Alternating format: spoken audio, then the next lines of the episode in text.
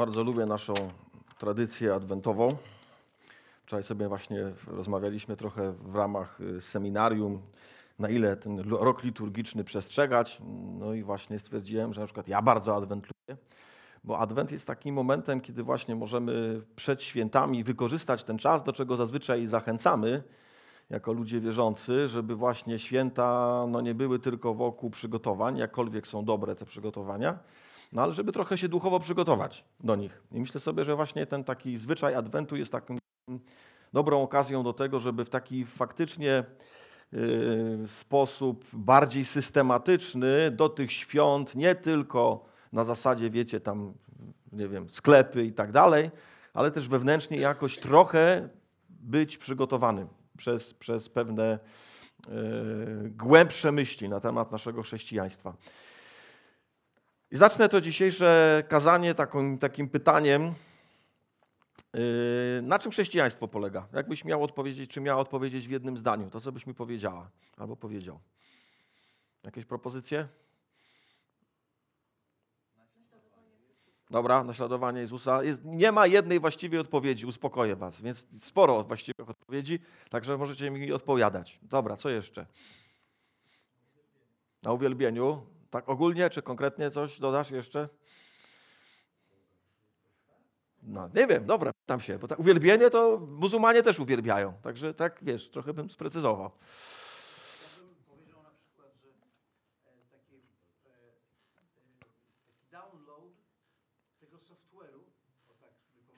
No. Tego, tego, tego programu. Ale którego? No, który, który mamy zawarty w tej A, czyli w Biblii. Dobrze, czyli takie przyjęcie Słowa Bożego. Wgranie tego wszystkiego na twardy dysk naszego serca. Dobrze, dziękuję. Ciekawe, skąd u Ciebie takie tutaj widzę komputerowe jakieś. Tak, sobie, tak, tak Cię skojarzyło się.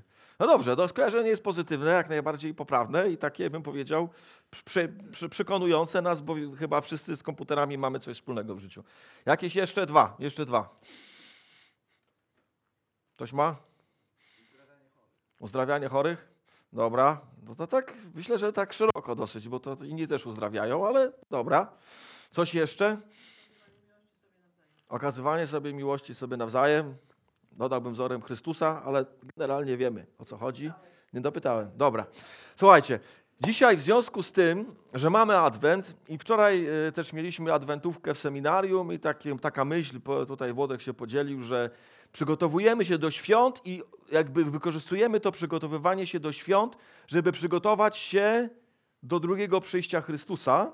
I pomyślałem sobie, że jest to rzeczywiście coś bardzo ciekawego, że kiedy myślimy nad tym pierwszym przyjściem Jezusa, to w jakimś sensie i świętami, kiedy przypominamy sobie nad tym pierwszym przyjściem Jezusa Chrystusa, to ta atmosfera oczekiwania pomaga nam, żeby przygotować się na to, na to przyjście, na które my dzisiaj czekamy. A czekamy na Jego przyjście drugie.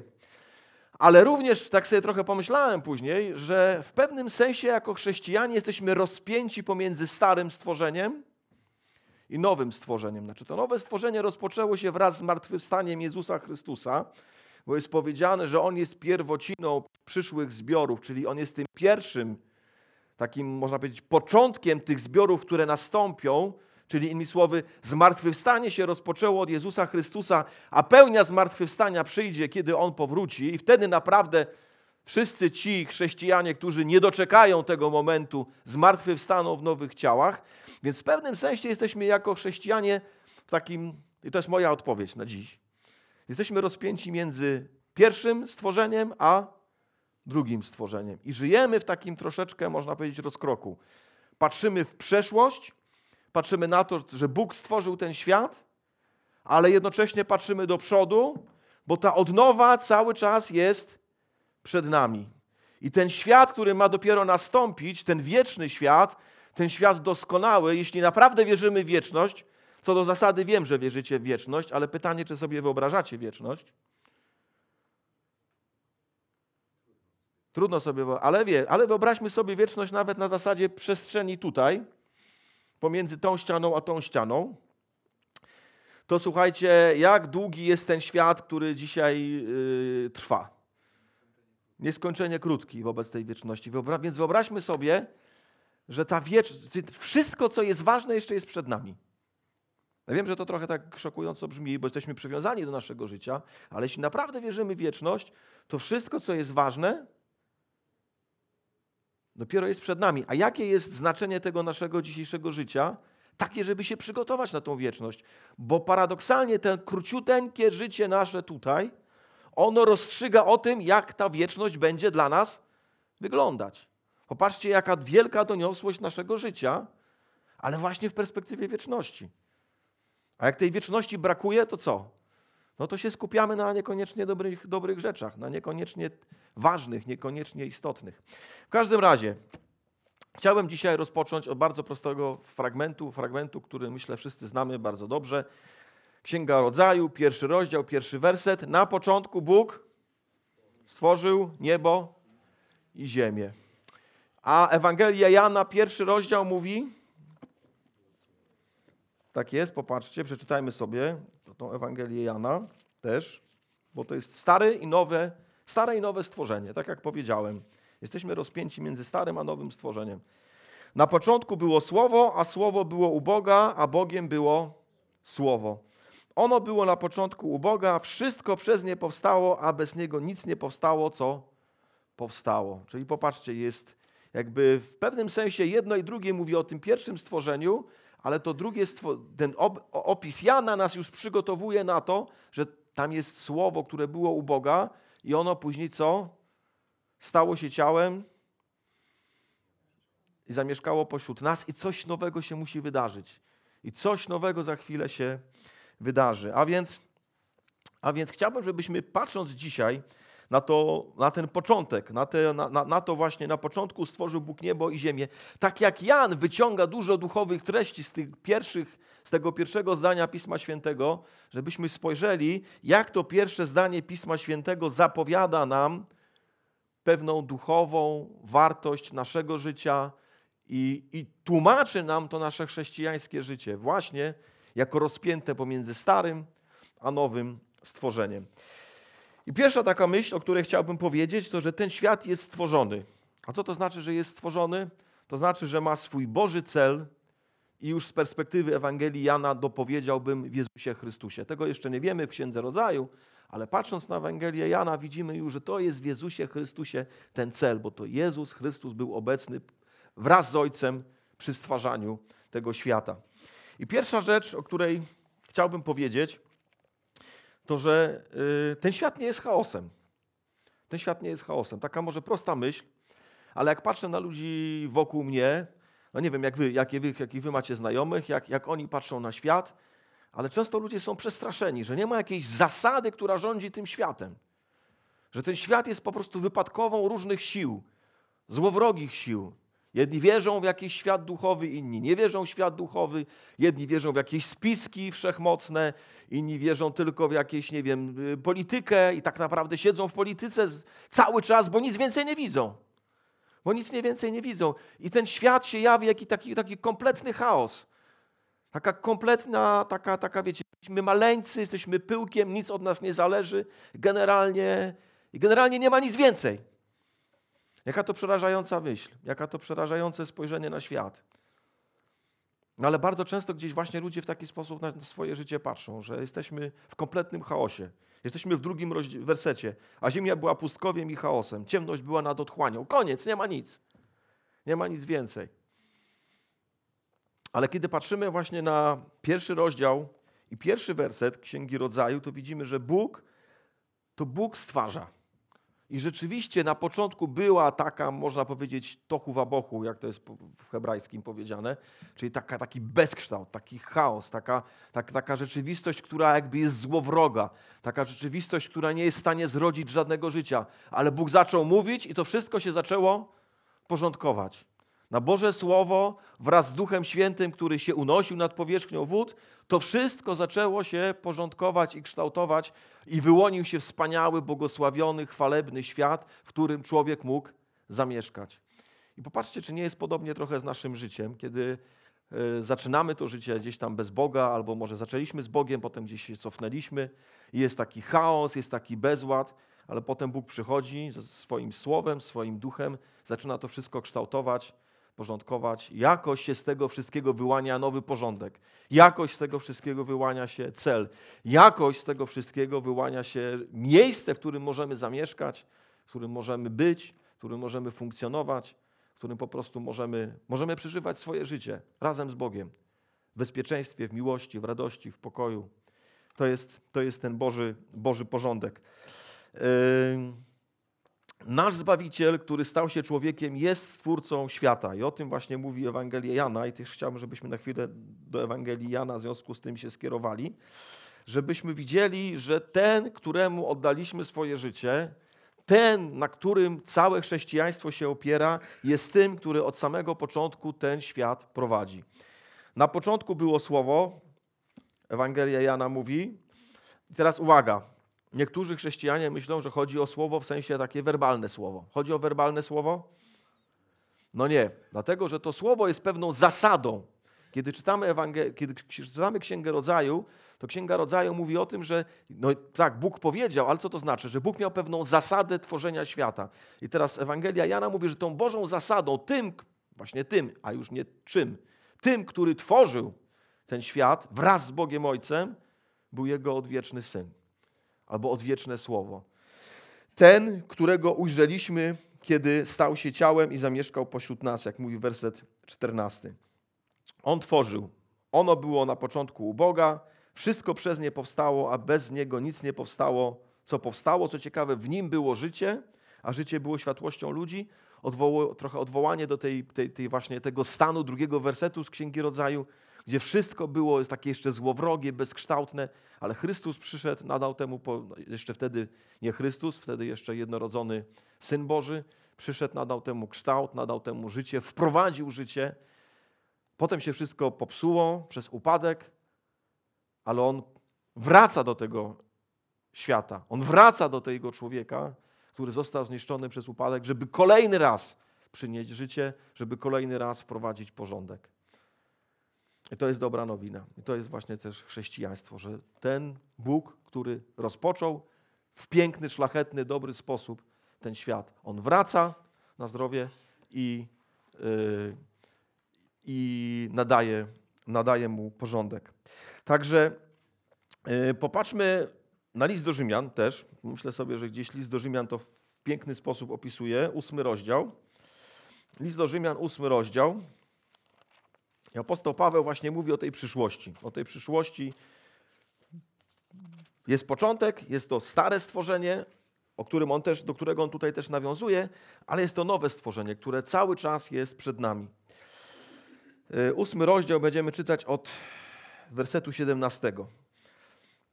Werset 16 powiedział, że jesteśmy dziećmi bożymi. Werset 17, a jeśli dziećmi, to i dziedzicami. Kto to jest dziedzic? Słuchajcie. Jakbyście, jaka jest definicja dziedzica? Następca, czyli dziedzic to jest ktoś, kto coś ma, ale tego jeszcze nie ma. Dziedzic to jest ktoś, kto coś ma, ale jeszcze tego nie ma. Ma obiecane, będzie to miał, w jakimś sensie już to ma, no bo już jest dziedzicem, ale dopiero przyjdzie czas, że zacznie to wszystko z tego wszystkiego korzystać. Jeszcze nie jest czas dla niego na korzystanie z tego wszystkiego. Czyli zwróćcie uwagę, jest powiedziane, że jesteśmy dziećmi Bożymi, a jeśli dziećmi, to i dziedzicami, dziedzicami Bożymi, czyli mamy coś od Boga obiecanego, bardzo konkretnego. A co to znaczy dziedzicami Bożymi? Dalej apostoł Paweł mówi, współdziedzicami Chrystusa, no bo nie sami z siebie to wszystko dziedziczymy, ale w Chrystusie to dziedziczymy. Dzięki Chrystusowi to dziedziczymy. I teraz, uwaga, jeśli tylko razem z Nim cierpimy, abyśmy także razem z Nim uwielbieni byli. Czyli popatrzcie, mamy przejść tą drogę Chrystusową. Chrystus też tą drogę przeszedł. Przeszedł na ten świat, przeżył to wszystko, co miał przeżyć, wypił ten kielich, który ojciec mu dał, ale po co? Po to, żeby ostatecznie Bóg go wywyższył za jego posłuszeństwo.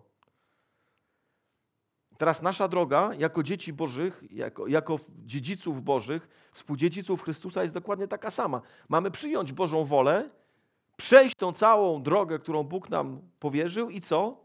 I odziedziczyć to, co Bóg nam obiecał w przyszłości. I teraz, żeby nas zachęcić, popatrzcie, co apostoł Paweł mówi odnośnie tej przyszłości, tego nowego stworzenia, które cały czas na nas czeka. 18 werset. Albowiem sądzę, że utrapienia teraźniejszego czasu nic nie znaczą w porównaniu z chwałą, która ma się nam objawić. Czy pamiętasz, że jakaś chwała ma się ci objawić? Jak patrzysz na tą przyszłość? Jak patrzysz na wieczność? Jako chrześcijanin. Myślę, że bardzo często właśnie nie myślimy o tej wieczności. Bardzo często nie myślimy o tym, że ten przyszły świat jest światem pełnym czego? Chwały. Co to znaczy świat pełen chwały? Jakbyście mi podpowiedzieli.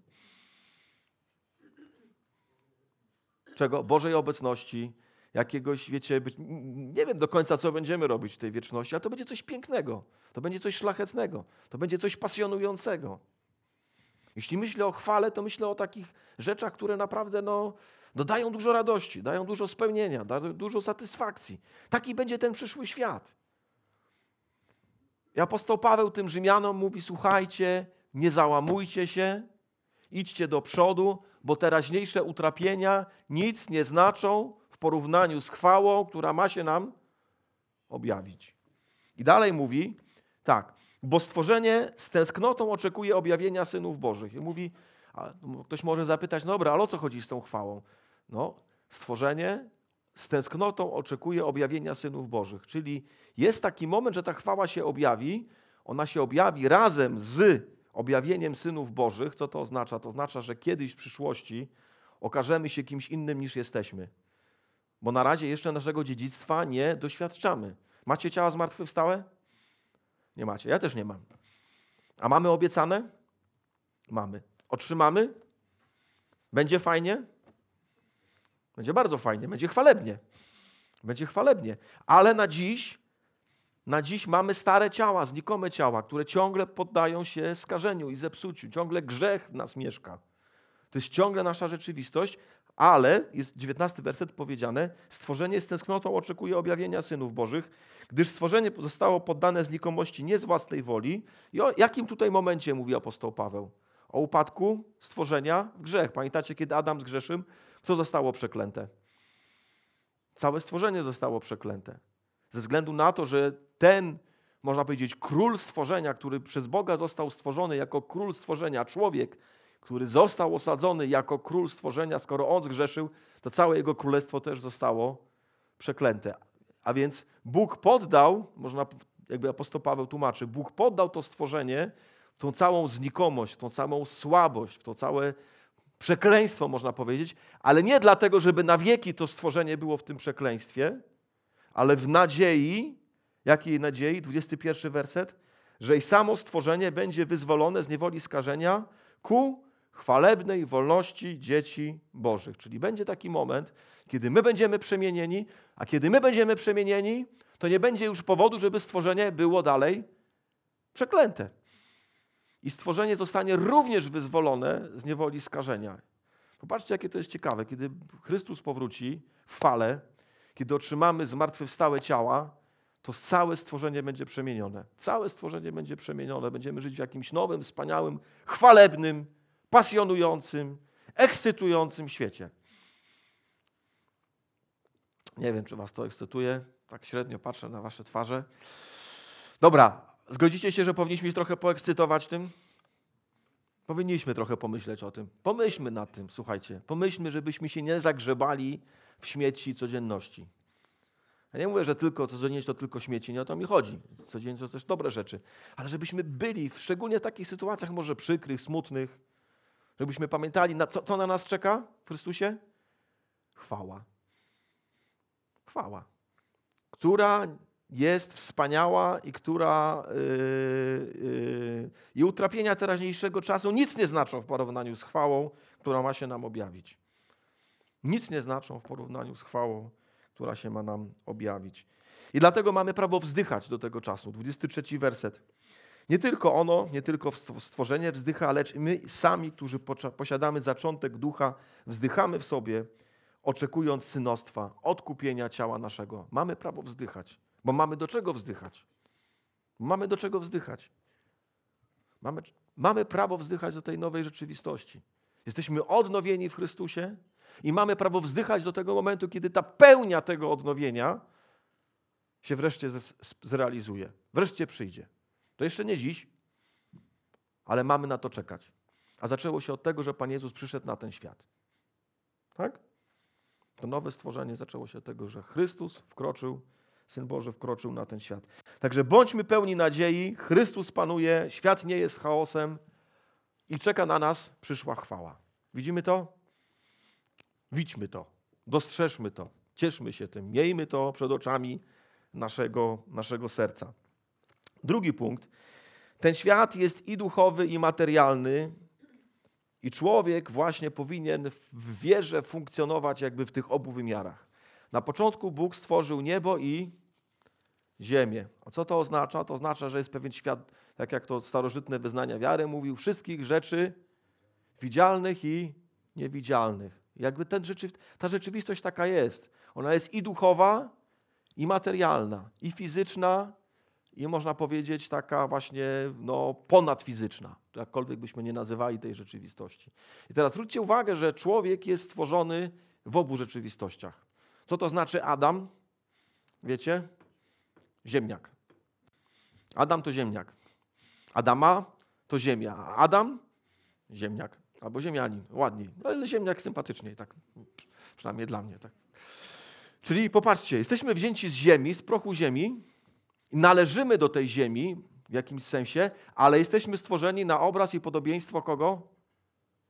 Boga. Czyli nie jesteśmy tylko ziemniakiem, takim zwykłym, takim jakim jemy na obiadek, ale jesteśmy również stworzeni na obraz i podobieństwo Boże. Czyli popatrzcie, że człowiek jest jakby takim, takim, takim Bożym pośrednikiem pomiędzy tymi dwoma sferami. Tą sferą duchową, bo przynależymy jako obraz i podobieństwo Boże do tej sfery duchowej, a jednocześnie przez bycie ziemniakiem przynależymy do tej sfery, sfery fizycznej. I popatrzcie, że jakby cała nasza egzystencja ludzka łączy się z tym właśnie, że musimy jakby w tych obu sferach sobie radzić.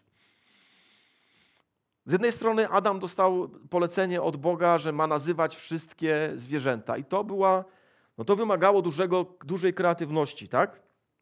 Tak jak, nie wiem, tworzenie piosenek, tworzenie melodii, tworzenie programów komputerowych wymaga kreatywności?